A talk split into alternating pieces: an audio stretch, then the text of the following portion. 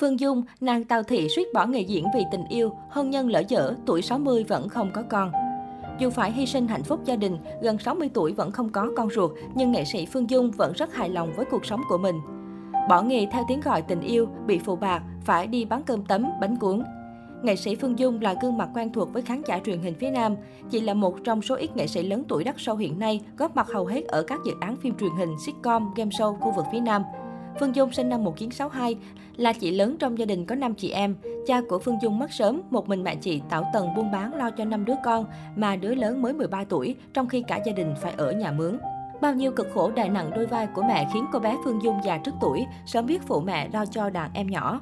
Năm 1982, Phương Dung chọn thi vào trường sân khấu điện ảnh. Chỉ vì thời đó còn bao cấp, sinh viên được cấp gạo thiệt, các nhu yếu phẩm hàng tháng. Phương Dung nghĩ, vừa được đi học lại vừa được phát lương, sẽ đỡ đần được gánh nặng kinh tế cho mẹ. Thế là Phương Dung theo nghề từ đó.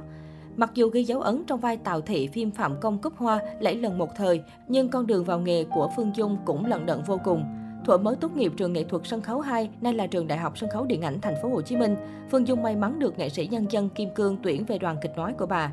Vừa về, Phương Dung đã được nghệ sĩ ưu tú Thành Trí ưu ái giao cho vai nặng ký trong vở Cơn bão cuối cùng và chị nhanh chóng tỏa sáng. Vậy mà chỉ vì yêu một nghệ sĩ trong đoàn mà Phương Dung quyết định bỏ nghề để được sống trọn vẹn với tình yêu, bất chấp sự ngăn cản của nhiều người.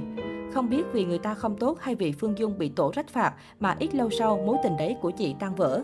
Hai người chia tay, Phương Dung không còn mặt mũi quay lại đoàn nên làm đủ nghề mưu sinh, từ bán cơm tấm, bán bánh cuốn tới nhận may gia công tại nhà. Những lúc nhớ sân khấu, Phương Dung lại lấy đồ hóa trang ra làm mặt, nhìn ngắm mình trong gương rồi bôi đi những giọt nước mắt lăn dài xuống má. Tưởng như đứt đoạn với nghiệp diễn, nào ngờ tổ thương lại đưa chị về với sân khấu. Một người thầy tình cờ gặp chị lúc đang bán bánh cuốn nên mời về đoàn kịch Bông Hồng, biểu diễn và đỡ đần khá nhiều về kinh tế.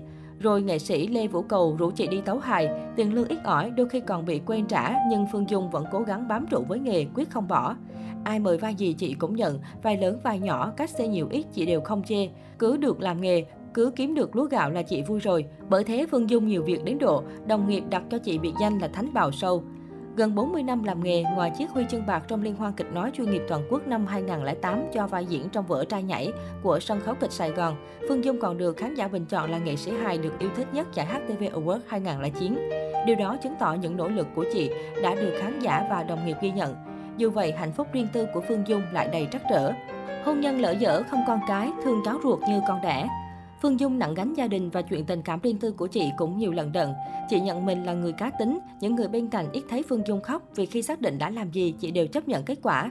Chuyện tình cảm Phương Dung từng gãy đổ rất nhiều, thậm chí không có con cái. Nhưng bù lại chị được rất nhiều khán giả yêu mến gọi bằng mẹ, giống như ông trời bù đắp lại cho những hy sinh và cả thất bại về tình duyên của chị.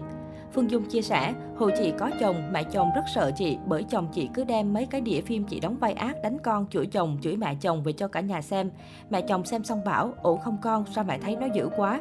Nghe mẹ nhận xét thế, chồng Phương Dung không dám dẫn chị về ra mắt gia đình. Chưa kể mọi người còn có thành kiến, lấy vợ lấy chồng là nghệ sĩ rồi họ thay chồng thay vợ như thay áo. Phương Dung nghĩ đó chỉ là vai diễn thôi chứ có phải con người thật của mình đâu. Chính vì thành kiến đó nên chị quyết tâm lấy lòng mẹ chồng.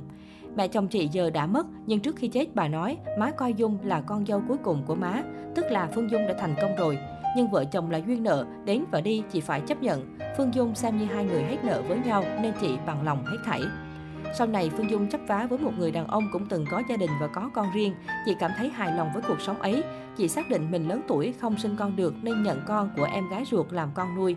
Chị nuôi cháu từ nhỏ nên hai mẹ con rất tình cảm và thương yêu nhau. Phương Dung bảo dù đường tình duyên trắc trở nhưng Dung được bù đắp lại bằng người con nuôi rất hiểu chuyện và hiếu thảo. Chưa kể có lần chị đưa con đi làm cùng, hôm đó chị quay có một cảnh, vậy mà xem chị làm việc con sót quá, má hai làm cực quá. Chị bảo má cố gắng làm cực để sau này con không thiếu thốn bất cứ thứ gì. Bị chửi vì diễn xuất quá đạt. Nhắc tới các vai diễn ấn tượng của Phương Dung, không thể không nhắc tới nhân vật Tào Thị trong phim Phạm Công Cúc Hoa, một tác phẩm kinh điển của thế hệ 7X, 8X ở Việt Nam. Cũng vì vai diễn này mà nghệ sĩ Phương Dung bị khán giả ghét cay ghét đắng. Chị nhớ lại, khán giả từ con nít tới người lớn đều ghét tôi khủng khiếp. Hồi đó không có mạng xã hội, nếu có chắc tôi bị đập te tua rồi. Tôi đến nhà bà con chơi mà đám con nít bảo bà Tào Thị tới rồi chặn đầu đường tôi không dám về. Đi ra chợ An Đông mua đồ chay, chủ tiệm ngước lên thấy mặt tôi là không bán, bà ấy bảo ác quá ăn chay làm gì. Mười mấy năm sau khi phim trình chiếu mà có lần tôi đang đóng phim, có một bác chừng 70 tuổi từ xa bay tới, vỗ lưng cái bốt nói, con Tào Thị này ác lắm nè.